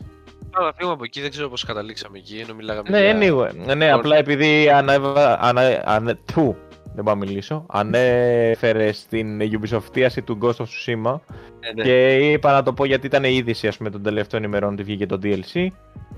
Ε, αυτό. Ναι. Ωραία, πάμε Ναι. και σε κάτι έτσι λίγο πιο διαφορετικό. Βασικά, φαντάζομαι ότι σίγουρα είδατε τα καινούργια χρώματα του DualSense και θέλω λίγο να ακούσω έτσι την άποψή σας. Εγώ ήθελα κίτρινο. Κίτρινο, ε. Πιστεύω θα βγάλει αργότερα. Εγώ, παιδιά, αυτό το συγκεκριμένο το χειριστήριο πιστε- πιστεύω μπορεί να βγει σε όλα τα χρώματα. Όταν λέω τα- όλα, όλα όμως. Εγώ Ε, περιμένω και όλα τα plate. χειριστήρια. Περιμένω και Ο- τα plate στην δεν- κονσόλα. Τι, περιμένεις; Τα plate, να μπορούν να αλλάχτούν και τα plate στην Α, ναι, κονσόλα ναι, σε ναι. χρώμα. Παιδιά, τα μαύρα πρέπει- έχουν κυκλοφορήσει τα μαύρα. Τα οποία δεν Νομίζω, ήταν όμως μόνο. επίσημα της Sony. Εγώ θέλω να δώσει σε επίσημη μορφή τι έχει να δώσει. Καλά, εντάξει, αργότερα σίγουρα θα έχουμε και τα αποκλειστικά με βάση τα παιχνίδια. Οπότε εκεί έχουμε να δούμε τρελούς σχεδιασμούς. Αλλά μου αρέσει πολύ πώ το πάει αισθητικά. Δηλαδή, αισθητικά, ειδικά το Το κόκκινο. μπορντό. Το αυτό μπορντό, ναι, αυτό. κόκκινο είναι πανέμορφο. Είναι όντως πολύ ωραίο. Είναι πανέμορφο. Είναι σαν, κάπως... Ε... Είναι όπως το, έχει, το λέει η λέξη, ρε παιδί μου. Είναι λίγο sensual. Είναι sensual, όντως, όντως. Αν και το κατάμαυρο μ' αρέσει, αλλά το κατάμαυρο, ρε φίλε, προσεγγίζει, προσεγγίζει αυτό. Ναι, εντάξει, είναι το κλασικό που έχουμε συνηθίσει τόσα χρόνια. Δεν, δεν μου κάνει το κλικ. Είναι ωραίο, δεν λέω ότι δεν είναι ωραίο. Αλλά το κόκκινο, εγώ την πρώτη στιγμή που το είδα, ε, κατευθείαν πάνω το μάτι τελείωσε. Λέω εδώ είμαστε, Όχι κλειδώσαμε. ρε, εγώ ε, σίγουρα θα ήθελα να έχω ένα, ε, το main μου controller να είναι το μπορντό και με άσπρη κονσόλα, δεν με πειράζει Ναι. να είναι... Δηλαδή, ναι, είναι πολύ ωραίο το μπορντό. Αλλά σου λέω θα ήθελα να το δω και σε κάτι Και τελείως. του- Το μπλε του Xbox. Μ' αρέσει λίγο περισσότερο εμένα. Ωραίο είναι αυτό, πολύ ωραίο μπλε. Αυτό είναι ωραίο. Ναι. Γενικά- Αυτό είναι, έχει, έχει βγάλει και άλλα δύο-τρία και η Microsoft έτσι με ωραία χρώματα. Δεν ξέρω αν έχετε και εσείς την τρέλα στο κεφάλι όπως την έχω εγώ. Ε, θα ήθελα ρε παιδί μου αν έχω μια κονσόλα και να έχω τέσσερα χειριστήρια να είναι και τα τέσσερα διαφορετικό χρώμα. Και να τα έχω ρε Ναι, παιδί μου ισχύει. στον τοίχο πάνω σε τσιβάσεις και να Ναι, φαίνονται. ναι. Είναι ωραία. Ναι, ισχύει, ισχύει. Θα Εντάξει. πάρει, πιστεύετε, επειδή για να πάρουμε PlayStation 5 για να δούμε το DualSense, δηλαδή θα περάσει καιρός, μέχρι να, μπούμε, να πούμε ότι θα μπούμε σε ένα μαγαζί να κοιτάξουμε και θα υπάρχει μέσα ένα PlayStation 5, έτσι, χωρίς να το έχει πάρει κάποιος, θα περάσει πολύς καιρός. αλλά θα αγοραστεί, πιστεύετε, πολύ το χειριστήριο από μόνο του, για PC. Νομίζω ναι. Για PC. Παίζει για PC, έτσι δεν είναι. Απλά δεν ξέρουμε την υποστήριξη που θα έχει στα... Αυτό θα έλεγα. Πολύ... Εγώ δεν πιστεύω, δεν πιστεύω. Γιατί ο κόσμος έχει συνηθίσει στο PC, ας πούμε, άμα παίρνει χειριστήριο, ε, στοχεύει... στοχεύει. Ε, είναι γέρνει πιο προ, προς το Xbox. Πάντα. Στη Microsoft, όντως. Πάντα. Ποτέ, ποτέ δεν χρησιμοποιούν το PlayStation. Δηλαδή, Νομίζω- πολύ σπάνια κάποιος... Μέχρι- που- Ναι, μέχρι τώρα. Γιατί μέχρι τώρα ήταν ε, αρκετά καλύτερο.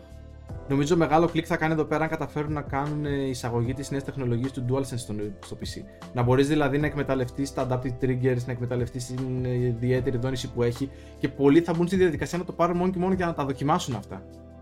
Αυτό προϋποθέτει απλά ρε φίλε οι εταιρείες να φτιάχνουν τα παιχνίδια είτε τα φτιάχνουν για PC είτε για PlayStation 5 είτε για Xbox να τα φτιάχνουν έτσι ώστε να εκμεταλλεύονται αυτές τις τεχνολογίες των νέων χειριστηρίων. Ακριβώς. Δηλαδή να, κάνει, να εντοπίζει ότι παίζεις με αυτό το χειριστήριο όπως κάνει και τώρα το PC ρε παιδί μου κατα... ξέρει πότε παίζεις ας πούμε με πλη- πληκτρολόγιο ξέρει πότε Ναι, παίζεις ναι. με χειριστήριο.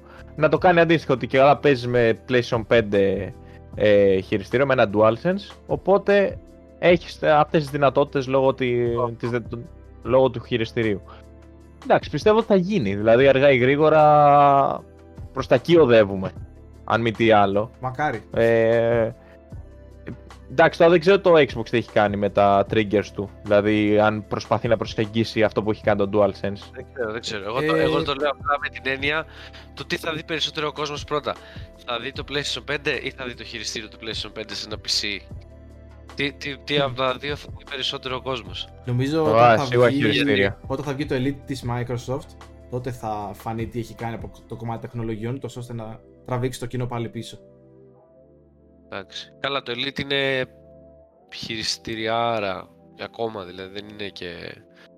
Εντάξει, ναι, δεν έχει μια καινούργια τεχνολογία, αλλά είναι απίστευτο χειριστήριο. Ε, θα βγάλουν μια καινού, ένα καινούριο Elite το οποίο θα έχει ό,τι έχει το DualSense και θα είναι. Πιστεύω- Σίγουρα, ρε, σίγουρα. Απλά αυτ- πάνω σε αυτό που λες, εγώ πιστεύω ναι, ότι θα πουληθούν πάρα πολλά χειριστήρια. Δηλαδή τώρα, εντάξει, προφανώς είναι πολύ πιο φθηνή η παραγωγή ενός χειριστηρίου παρά Σίγουρα. μια κονσόλας. Πολύ πιο εύκολη από πάρα πολλές απόψεις. Ε, τώρα από εκεί και πέρα πιστεύω ότι μέχρι να ξανακυκλοφορήσουν τελείως τα PlayStation 5 και να κινείται η αγορά να ρολάρει λίγο η φάση, ε, πολλοί θα έχουν γεμίσει με χειριστήρια για... και θα τα χρησιμοποιούν στο PC. Δηλαδή, γιατί ήταν και η πρώτη που μπήκε στη διαδικασία, ξέρεις, να βγάλει και χρώματα. Δηλαδή, βγήκε το PlayStation 5 σε λευκό, οκ, κομπλέ, πάρτε και μαύρο και κόκκινο τώρα. Μμμ. Που το, κο- εγώ πιστεύω, ας πούμε, το κόκκινο, όπως και, ναι, βασικά τα νέα χρώματα κλείσαν το μάτι σε πάρα πολύ κόσμο που παίζει. Ε, σίγουρα. Είναι Σίγουρα. ωραία, Και ναι, τα- είναι- Ε, και τώρα πόσο κάνουν, 60 ευρώ; Ε, νομίζω εκεί. Κάπου- Τα... α, Και 70 να κάνουν όσο ένα παιχνίδι παράδειγμα. Okay. Αλλά είναι κάτι το οποίο το παίρνεις και σου μένει για πολύ καιρό. Εντάξει, ναι. Είναι ποιοτικό πράγμα, ρε παιδί μου. Ισχύει. Είναι και η καινούργια τεχνολογία, δεν το συζητάμε, ότι έχει πάρα πολλά θετικά. Είναι πολλά που τραβάνε. Ε, εγώ... Ναι, ναι, ναι, ναι. Τι άλλο 55. έχουμε. Έχουμε. Α, αυτό που ζητάει ο Νικόλας πάρα πολύ καιρό το τελευταίο χρονικό διάστημα. Λογικά θα το έχει διαβάσει. Ότι επιτέλους έρχεται το Discord στο PlayStation. Δόξα τω Θεώ. Τέλος, μέχρι του χρόνου Ε, θα έχει έρθει.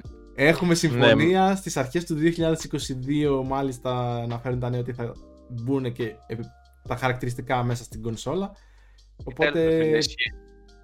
πολύ καλό νέο αυτό για όσους ε, το ψάχνανε. Ναι, ισχύει. Εντάξει, όντως όντως θα βοηθήσει, παιδιά. Δεν γίνεται τώρα να μην υπάρχει στο PlayStation το Discord. Θα είναι κάπου έλεος.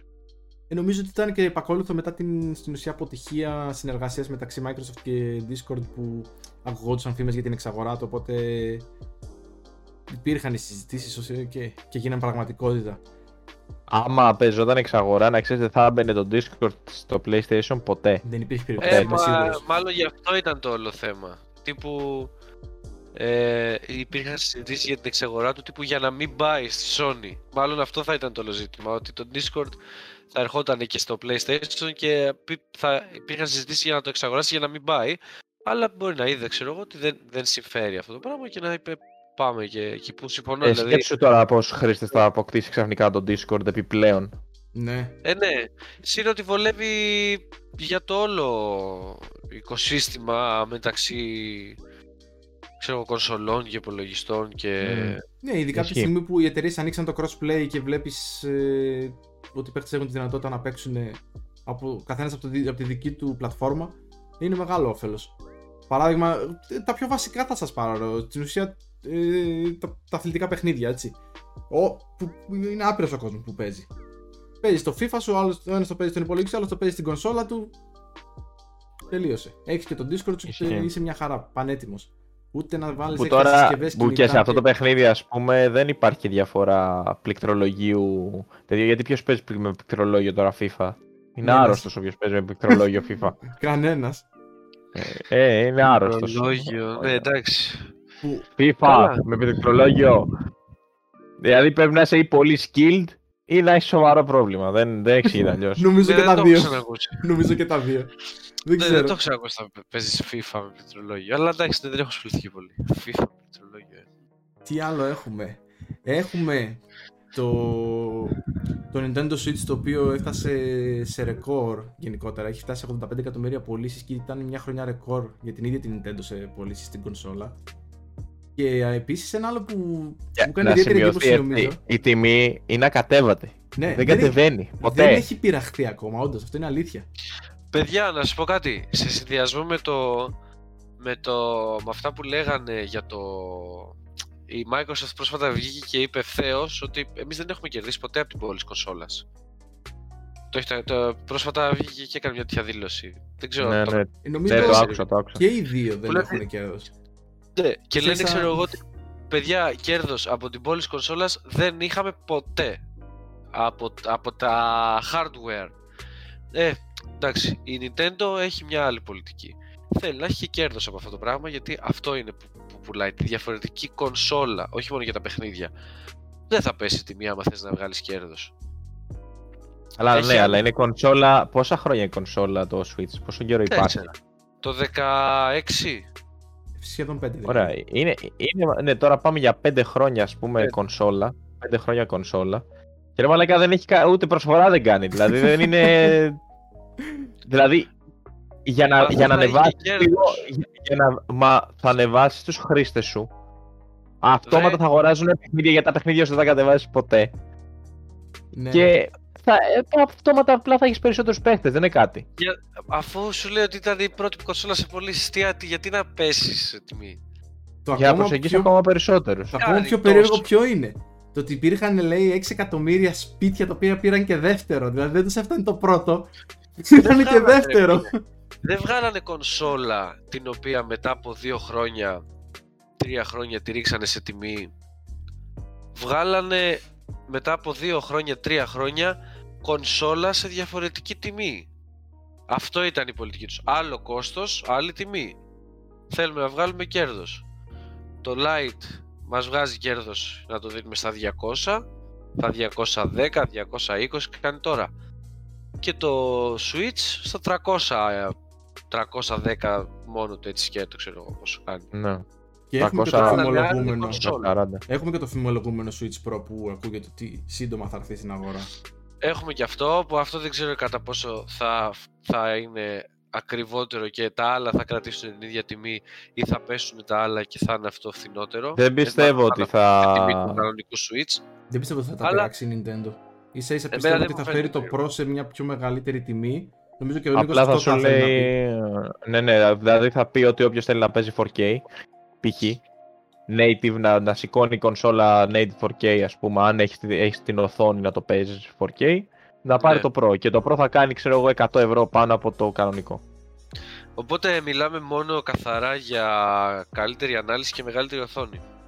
Αυτό δεν ξέρω αν είναι. Εντάξει. Μα είναι- ήδη το κάνανε αυτό. Ήδη το κάνανε αυτό. Με την καινούργια που αλλάξαν αυτό με την μπαταρία. Αλλάξαν την Που μπαταρία, αλλάξαν αλλάξαν- μεγάλο. Αυτό, αλλάξαν την μπαταρία. Βάλανε το, το Switch στο version 2 με την καινούργια την μπαταρία που κρατάει ρε παιδί μου καλύτερα. Αλλά Ναι, Και αλλά μετά- για να το κάνουν αυτό αλλάξαν όλο το hardware. Και αλλάξαν και την οθόνη, νομίζω. Κατασκευαστή οθονών ε, αλλάξαν. Τώρα δεν θυμάμαι ποιας εταιρείας οθόνες θα παίρνουν από εδώ και στο εξής.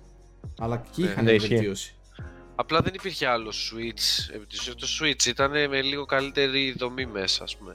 Τώρα το Switch Pro δεν έχει ανακοινωθεί αν θα είναι. Δεν Ε, ξέρουμε η Free. ακόμα την ονομασία του, αλλά με βάση τα, από αυτά που ακούγονται είναι ότι θα έχουμε Πώς θα είναι η μια καινούργια πιο αναβαθμισμένη στο κομμάτι του hardware έκδοση.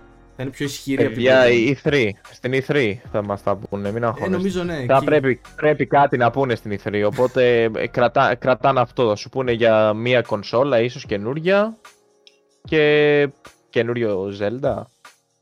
Πιθανόν. Καλά, εντάξει. Ωραία θα ήταν να ακούσουμε και κάτι για, γι' αυτό, ναι. Καινούριο Να- Zelda, Α, Metroid, Ναι, Bayonetta ποτέ. 3. Πο- Ναι, ποτέ, ποτέ. Ποτέ και ποτέ στα δύο τελευταία. Το Metroid εντάξει θα βγει. Απλά πότε; ποτέ. Ε, μπράβο, είδες Όχι, τα θα βγει, λόγια μου. μωρέ. ε. Αφού αλλάξανε, νομίζω. Το story δεν το ξέρω, οπότε δεν θα πω πολλά. Νομίζω ότι τέλος πάντων εκεί που ήταν να βγει η παραγωγή του. ε, Βασικά σταμάτησε και ξαναξεκίνησε όλο από την αρχή. Αυτό είναι η. Κάτι που έχω ακούσει, αλλά δεν ξέρω καλά την ιστορία για να σου πω. Δηλαδή έχει είπα το- τύπου delete και πάμε πάλι από την αρχή. Όπως θα πρέπει να γίνει και στο Halo, ας πούμε, απλά είναι το Halo. OK. Εντάξει, είναι bold move να την κάνεις, δεν την κάνεις εύκολα. Καλά που δεν το έβγαλε για μένα το Halo όταν ήταν ε, με το launch της κονσόλας να βγάλει και Halo, γιατί θα γινόταν, θα γινόταν Cyberpunk. Ναι, Θα γινόταν φαινόμενο Cyberpunk, το λεγόμενο. Είναι καινούριο φαινόμενο στη βιομηχανία του gaming. Το μόλις το εφηύρα, να ξέρετε, φαινόμενο Cyberpunk και θα έχουμε να- σε 10 χρόνια από τώρα τέτοια πράγματα, τέτοια, τέτοια, τέτοιες αποτυχίες θα αποκαλούνται ως φαινόμενο Cyberpunk. Το Έλα, ακούσατε μωρέ, πρώτοι και εσύ. εδώ. Πρώτοι Εντάξει, εδώ. εγώ- ε, ε, Τώρα εγώ ήθελα να πω ότι θα το πάρω, ας πούμε. Λέ- Έλεγα να το πάρω αυτές τις μέρες. Το Cyberpunk. Εννοείται, και εγώ θέλω να το πάρω. Ακόμα θέλω να το παίξω. Δεν είναι Και ότι εγώ δεν το θέλω να ίδιο. το παίξω. Νομίζω δεν υπάρχει άνθρωπος που δεν θέλει να το παίξει. Απλά Όχι, εντάξει, να εντάξει, σου υπάρχει- πω. Δεν δεν ασχολείται, μπορεί να πεις εντάξει, με με όλα αυτά δεν θέλω. Αλλά τώρα με την καινούργια κονσόλα και με ίσως όλα αυτά τα κάποια patches και όλα αυτά που έχει φάει, Έχει νομίζω αρχίσει ότι να πλησιάζει ο καιρός να το στρώνει. πάρω. Ναι. Το 22, παιδιά. Το 22, παιδιά, να είμαστε σίγουροι. Γιατί μαζί ακόμα με το δεν είμαστε PlayStation. σίγουροι. Ναι, αυτό, να είμαστε σίγουροι. Τέλος πάντων. Θέλετε να πούμε για τίποτα άλλο; Τι άλλο έχουμε; Νομίζω ότι Έχουμε, αυτό, με, με την EA μας είπες για την E EA. Με την EA, εντάξει, έχουμε το event το EA Play το οποίο θα τρέξει στις 22 Ιουλίου. Όπου εκεί, Ναι. εντάξει, η EA πε- έχει να ετοιμάσει πραγματάκια. Θα μας δείξει καταρχάς, όπως ακούγεται, το- το Battlefield 6, το οποίο περιμένουμε αρκετό καιρό. Ε, θα έχουμε σίγουρα συζήτηση για τις κυκλοφορίες των επερχόμενων FIFA, Maiden και NHL που είναι καθαρά στο αθλητικό περιεχόμενο της εταιρείας. Κάτι ακούγεται για νέο Star Wars, χωρίς βέβαια κάτι επίσημο. Περιμένουμε να το δούμε. Και Dragon Age 4 επίσης, όπως και το Mass Effect που αρχίζουν σταδιακά και βγαίνουν έτσι κάποια νέα. Τώρα, όχι, τώρα βγήκε το Mass Effect, το Legacy, Βγήκε το Legacy, remake. αλλά πιθα, Edition. πιθανόν να παρουσιάσει και κάτι πιο καινούριο, κάτι επιπλέον. Χωρίς Οκ. βέβαια να είναι κάτι σίγουρο. Ποιο Mass Effect βγήκε, ρε παιδιά, μισό λεπτό. Το Βγήκε Legendary ε, βγήκε αυτό το που ήταν η τρι... Legendary. Ναι, ναι, Legendary Βγήκε. Edition. Ναι, Α. ε, κυκλοφόρησε, ναι. Γενικά από την EA ακούγονται ότι θέλει η εταιρεία να προβεί γεν- σε βελτιώσεις συνολικά στα παιχνίδια της, θέλει να, να τα προσέξει ακόμη περισσότερο, δεν ξέρω τι θα κάνουμε, θα δείξει. Ωραία. Ο Να πω Mass την Effect, αλήθεια ε. ότι με βάση το πώς είχα την εμπειρία μου με το τελευταίο FIFA από τη στιγμή που μπήκε στο Game Pass ε, χρήζουν ένα κομμάτι διόρθωσης στα πράγματα. Δεν ήταν καλή η εμπειρία μου. Με βάση αυτά που είχα συνηθίσει. Παιδιά, είστε σίγουροι ότι έχει βγει. Νομίζω ότι είναι λίγο- ε, σε μερικές μέρες βγαίνει. Βγήκε το Πήγα launch να- trailer και είναι νομίζω στα κοντά. Αν- Αν δεν έχει κυκλοφορήσει ακόμα είναι... Εκεί, ναι, δεκα, δεκα, κάτι κοντά. τώρα, τώρα. Ναι, ναι, ναι. ναι, Φίλε, διάβασα Και εγώ ότι βγήκε και ένα, το είχα- Ρε, βγήκε ένα poll φάση που λέει αγοράσατε το καινούριο Mass Effect, το Legendary Edition βασικά, όχι το καινούριο Mass Ναι. Effect. Και ήμουν σε Εντάξει, φάση... είναι, είναι, είναι, είναι κοντά η προπαραγγελία. Είναι επειδή είναι τω- τώρα αυτές τις μέρες βγαίνει. Νόμιζα ότι βγήκε και... Α, Εντάξει, με οκ, συγχωρείτε, παιδιά. Ναι, ναι, βγήκε, βγήκε, μπορεί πιθανόν μέχρι τα, την ανεβάσουμε την εκπομπή να έχει βγει κιόλας. Ε, ναι, Δηλαδή, Καλά, είναι τόσο- ισχύει. πολύ πιθανό. Πάντως, ε, μιας και πιάσαμε την EA, γενικότερα η εμπειρία μου τον τελευταίο καιρό με την EA είναι αρκετά έντονη. Καταρχάς, από τη στιγμή που μπήκε το FIFA το 21 στο Game Pass, ε, μπήκα στη διαδικασία να το κατεβάσω και να δοκιμάσω να κάτσω να ασχοληθώ λίγο με το παιχνίδι. Η, Αλίμονο. η, η αίσθηση όμως που μου άφησε δεν ήταν καθόλου μα καθόλου θετική. Δηλαδή, Α, Αυτά ήρθα, είναι. ήρθα αντιμέτωπος με ένα παιχνίδι το οποίο στην ουσία λίγο πολύ έχει πετάξει την επίδραση του παίχτη από πάνω του. Κάνει πράγματα τα οποία σε πολλές περιπτώσεις λες τι έγινε τώρα; Τι έκανε ο παίχτης παράδειγμα, τι έκανε η μπάλα, τι έκαναν πολλά πράγματα. Ε, δεν υπάρχουν άμυνες. Για κάποιο λόγο δεν υπάρχουν άμυνες. Μπορείς πάρα πολύ εύκολα με δύο-τρεις μπαλιές να, να βάλεις γκολ που λέει ο λόγος. Δεν υπάρχουν Ε, τερματοφύλακες αυτό θέλω να επίσης. αυτό οποίο- μου αρέσει, αυτό θα παίξω. εμένα, α, επειδή είχα στην ουσία τελευταία επαφή με το FIFA το, από το 17, το FIFA το 17 ήταν το τελευταίο το οποίο έπαιξα. Που οκ, ήταν ένα παιχνίδι στο οποίο έπρεπε να δυσκολευτείς για να βάλεις γκολ. Αυτό δεν μ' άρεσε καθόλου που ήρθα αντιμέτωπος. Με το πόσο μεγάλη ευκολία έβγαινε ο αντίπαλος στην, ε, στην επίθεση και ο τερματοφύλακας ήταν σαν να μην υπήρχε στο τέρμα. Έτρωγε τον γκολ για πλάκα. Okay. Τρελά πράγματα, δεν ξέρω. Δεν, η, η εντύπωση που μου άφησε είναι αρκετά αρνητική στα FIFA και σίγουρα πιστεύω ότι πρέπει να το προσέξει λίγο παραπάνω. Τώρα, ίσως να είναι η δική μου η άποψη έτσι και να έρθει κάποιος ο οποίος είναι πιο πορωμένος με το παιχνίδι και να μου πει ότι είναι το τέλειο. Αλλά εμένα μου άφησε αυτή την εντύπωση. Και ένα άλλο παιχνίδι με το οποίο ασχολούμαι το τελευταίο χρονικό διάστημα θα σας πάω νομίζω 8 χρόνια πίσω. Κυκλοφόρησε το 2013. Είναι το Sim City. Πω πω ήμουν σίγουρος. Λοιπόν, Ήμουν σίγουρος. επειδή έχω ρε παιδί μου επαφή με το Sims, όχι σε πολύ μεγάλο βαθμό, Τον αλλά κάνω, θα, θα τον κάνω kick από την κουβέντα. έχει τύχει να παίξω Sims. Εντάξει. Είχα ασχοληθεί με το Sim City Ναι, ναι, ναι. το καλοκαίρι του 19 στο κινητό. Μου είχε κάνει ωραία εντύπωση, οκ, είχα αφιερώσει λίγο χρόνο. Α, τον βλέπω που πιάνει το κεφάλι του και ανησυχώ, ανησυχώ με αυτά που ακούω και παθαίνει μέσα του. Και αποφάσισα έτσι τις τελευταίες 3 με 4 μέρες να ασχοληθώ με το SimCity στον υπολογιστή. Λοιπόν, η εντύπωσή μου να σου πω την αλήθεια για το παιχνίδι είναι αρκετά θετική. Γιατί σου δίνει Ωραία. πρέπει να κάτσεις πριν. Οποιοδήποτε θέλει να ασχοληθεί με το παιχνίδι, πρέπει να κάτσεις να διαβάσει οδηγό μέσω ίντερνετ για να ξεκινήσει να παίζει. Δεν είναι τόσο εύκολο όσο φαίνεται. Φαν! Ωραία, ακούγεται. Ήδη με έπεισες. Θέλει αρκετή στρατηγική παραδόξω στο συγκεκριμένο παιχνίδι για να ξεκινήσει να ασχολείσαι μαζί του. Μα έλεγα, τα manual έχουν καταργηθεί στα παιχνίδια εδώ και πόσα χρόνια, 15 χρόνια έχουν αρχίσει να τα καταργούν. Εντάξει, υπάρχουν δεν βάζουμε- guides στο ίντερνετ. Πρέπει να ψάξεις ένα guide για να μπορέσει να παίξεις αυτό το παιχνίδι. Γιατί διαφορετικά θα λες τι μου συνέβη τώρα. Ωραία. τα Πάμε. guides υπάρχουν, τα guides υπάρχουν ακόμα, εντάξει, να το πούμε. Είναι Ναι, ένα ωραίο ναι, πάω simulation game για να αφιερώσεις έτσι το λιγοστό χρόνο που έχεις από την ημέρα σου. Πάμε παρακάτω. Μπορείτε να μας Εντάξει. πείτε τα δικά σας. Εμείς εδώ που δεν παίζουμε Sims, παίζουμε, από EA παίζουμε Apex. Εντάξει, και αυτή Από είναι η EA. επαφή μου. Απλά Α, από EA δεν respawn. παίζω κάτι. Respawn Apex. Είμαστε σε σεζόν 9.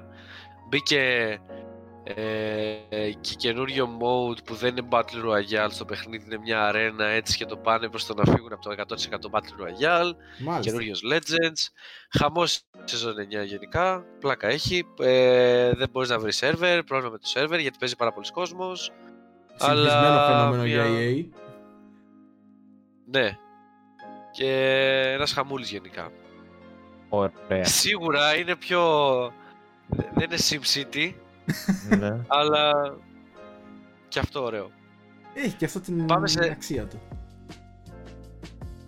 Ωραία. Πάμε σε τίποτα άλλο, όχι gaming, έτσι, Ε, γιατί δεν παίζουμε κάτι, και μόνο θα- παιχνίδια εδώ πέρα. Θα σου, πω, θα σου πω να πω και εγώ λίγο. Εγώ τώρα παίζω το Ratchet Clank, αλλά το παλιό. Αυτό που έδωσε κάποια στιγμή στο, στο- μέσω της καμπάνιας Play at Home η Μμμ. Sony.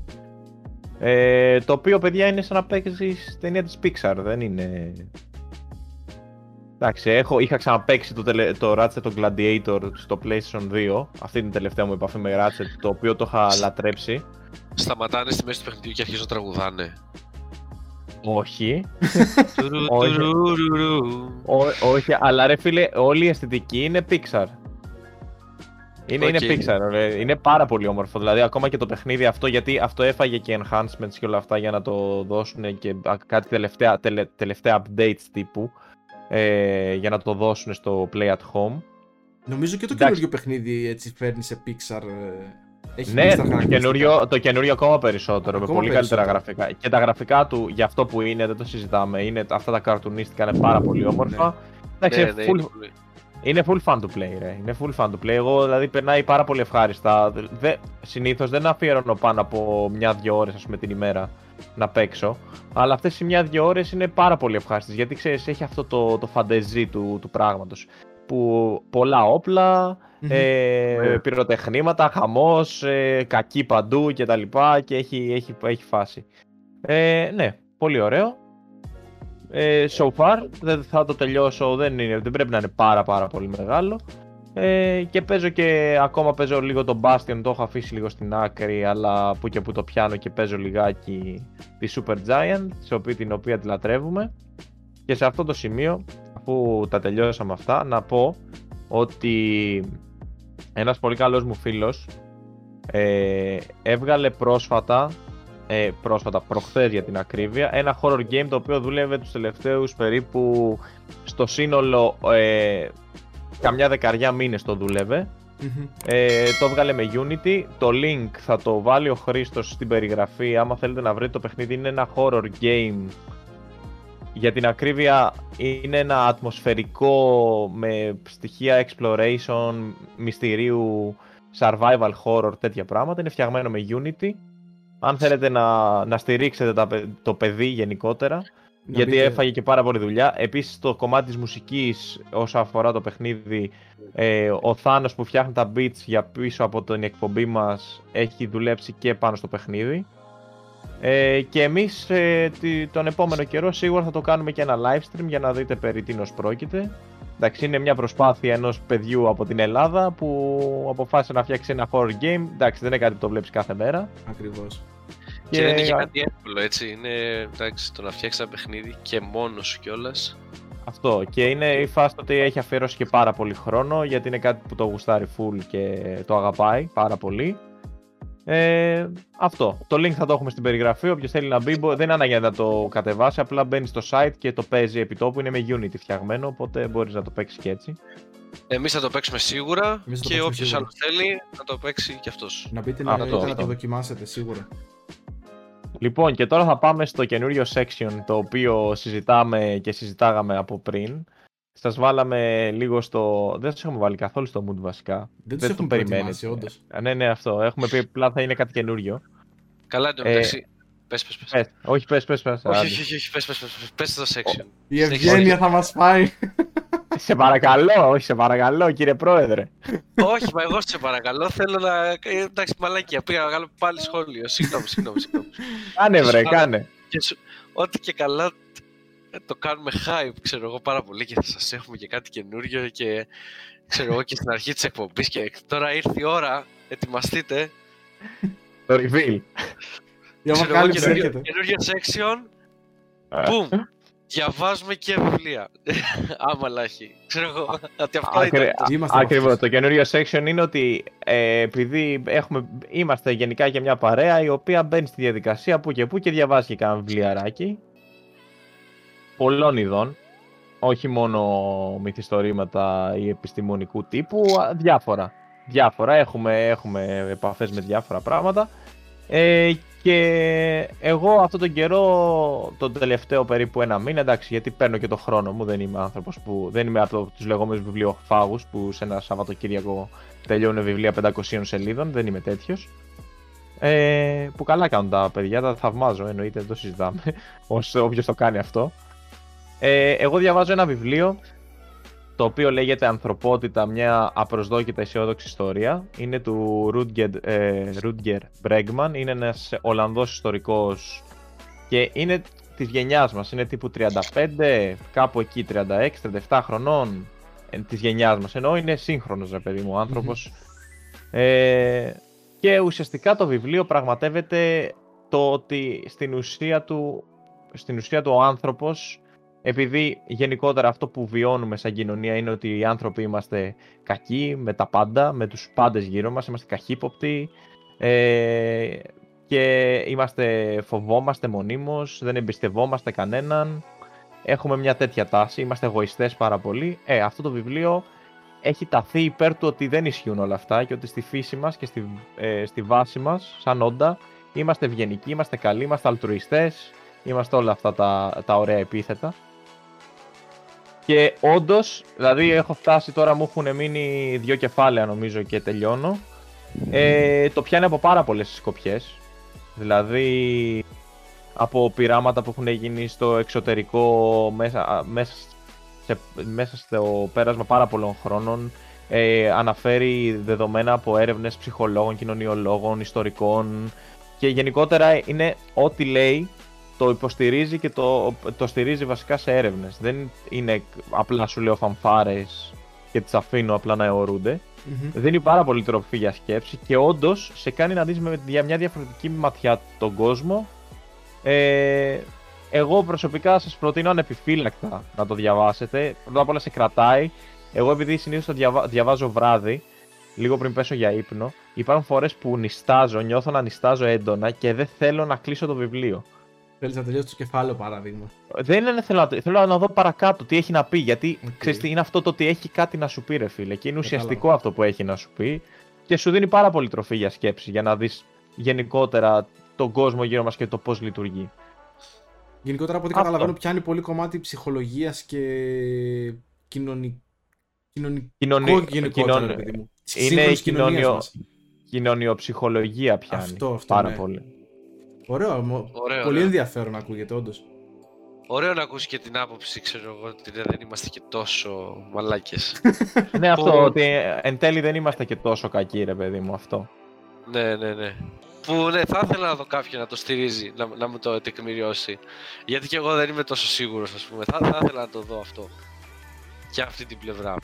Ε, ε, ρε παιδί μου, υπάρχουν κομμάτια στο βιβλίο που σου φέρνει πάρα πολλά παραδείγματα. Δηλαδή, όλο το βιβλίο είναι έτσι. Με παραδείγματα και ιστορίες και, και έρευνες, οι οποίες σου λένε ότι, να, κοίτα, όταν έχουμε εμπιστευτεί τον άνθρωπο, τον που λέγεται άνθρωπος, όταν του έχουμε δώσει, ε, όταν είμαστε ευγενικοί απέναντί του, ε, όταν γενικότερα δεν είμαστε καχύποπτοι με κάποια πράγματα, κοίτα πώς έχουμε αντιδράσει σε, στην χύψη κατάσταση, ας πούμε. Κοίτα πώς έχει αντιδράσει ο άνθρωπος γενικά σαν όν απέναντι σε κάτι τέτοιο. Ε, εντάξει. Και είναι, είναι όντως πάρα πολύ ενδιαφέρον. Δηλαδή, όποιος ενδιαφέρεται για τέτοια πράγματα, εντάξει, προσεγγίζει τα βιβλία εκλαϊκευμένης επιστήμης, αν θέλει κάποιος, ή κοινωνιολογική, ας πούμε. Τώρα δεν ξέρω ακριβώς που κατατάσσεται. Εντάξει, δεν είμαι και ο πλέον ειδικός για να το κατατάξω. Μα, μα ούτω ή άλλως και η σύγχρονη ψυχολογία ακριβώς αυτό βασίζεται. Στην ουσία να σου περάσει στο μυαλό ότι ε, κάνε κάποια πράγματα γιατί η, αν η αντίδρασή τους είναι αυτή που το συνηθισμένο είναι να συμβεί έτσι, δεν θα είναι και τόσο κακή, τόσο άσχημη η εξέλιξη. Δοκίμασε το, δεν έχεις κάτι να χάσεις. Γενικότερα το όλο το κομμάτι της ψυχολογίας βασίζεται πίσω από το ότι κάντο. Και μόνο κέρδος θα έχεις. Και αν δεν βγει, OK, okay, δεν έγινε και τίποτα. Ενέργεια, ναι, αυτό... vibes. Ακριβώς αυτό, τα θετικά vibes. Απλά να δείχνουμε εμπιστοσύνη, ας πούμε, και να είμαστε... Να προσπαθούμε να δίνουμε, βασίζεται πάρα πολύ στο να δίνεις σαν ιδιωτελώς, ρε παιδί μου. Ναι.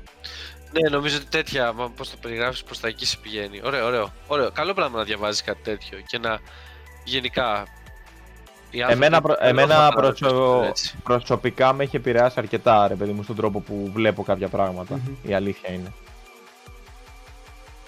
Φαίνεσαι πιο ήρεμος. Η αλήθεια είναι, κάθε φορά που το διαβάζω, ξέρεις, βάζω και soundtrack να παίζουν από πίσω. Οπότε, ναι, και... Ναι, ναι. Οπότε μετά, ξέρεις, κάθε φορά που διαβάζω ας πούμε, ένα κεφάλαιο, μετά κάθομαι ξέρεις, και το σκέφτομαι, ρε παιδί μου. Σε βάζει τη διαδικασία το βιβλίο, δεν είναι ότι το κάνεις επίτηδες. Γιατί εντάξει, πολλά βιβλία θα διαβάσεις, ας πούμε, και θα πεις ότι, OK, ωραίο αυτό που διάβασα, ωραία πληροφορία, αλλά δεν, είναι, δεν το κάνει πολύ εύκολα ένα βιβλίο να σε βάλει στη διαδικασία. Βασικά πρέπει να έχει ταλέντο συγγραφέας να σε βάλει στη τη διαδικασία να σκεφτείς και λίγο παραπάνω μετά. Να το Φανατικός πας και είναι. λίγο ναι. μόνος σου. Να το κουράσει και λίγο παραπάνω μόνος σου. Ναι, οκ. Ναι, ναι, ναι. Οπότε πλέον πρέπει να αρχίσουμε να ψάχνουμε βιβλία έτσι να βλέπουμε πράγματα. Τώρα δεν ξέρω αν θα, με- αν θα μένουμε σε ένα την εβδομάδα, ε, ένα τη φορά, όχι την εβδομάδα, γιατί δεν κάνουμε κάθε εβδομάδα εκπομπή. Ναι. Ή αν θα λέμε δύο-τρία ανάλογα τι διαβάζει ο καθένας, αν διαβάζει Ναι, κάτι. μπορούμε να λέμε και το now reading της εβδομάδας. Ναι, κάπως Αν έτσι. υπάρχει, ξέρω εγώ. Και μπορούμε, Εννοείται. βασικά σκεφτόμαστε έτσι, σε, είμαστε σε συζήτηση μεταξύ μας οι τρεις, μήπως και φέρουμε έτσι κάποιον καλό βιβλιοφάγο να δίνει και παραπάνω προτάσεις από αυτές που έχουμε εμείς. Ε, ναι, λογικά να καλέσουμε κάποιον φίλο μας, ίσως που δι- έχει διαβάσει και πέντε πράγματα παραπάνω από εμά, να προτείνει κάποιο καλό βιβλίο, το οποίο.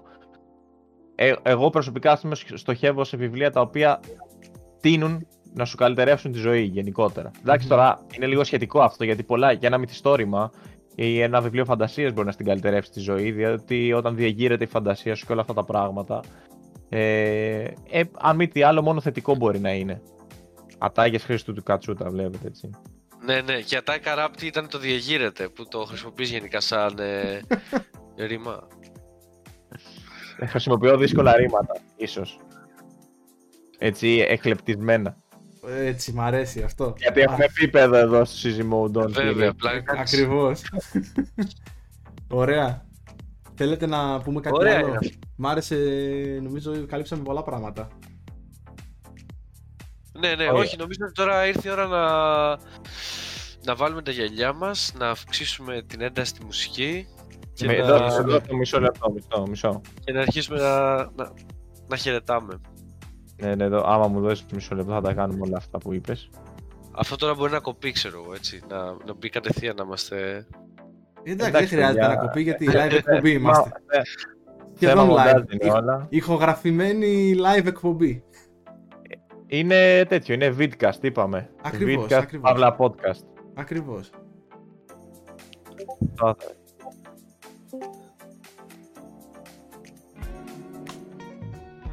Έτσι. Ωραία.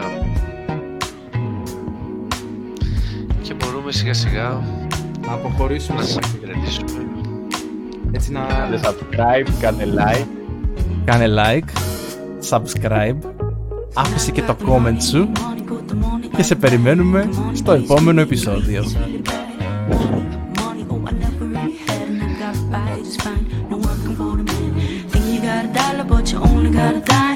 Hustle up loving to see the sun shine. The simple things and the simple things. And people only gonna share with you. Hide yourself.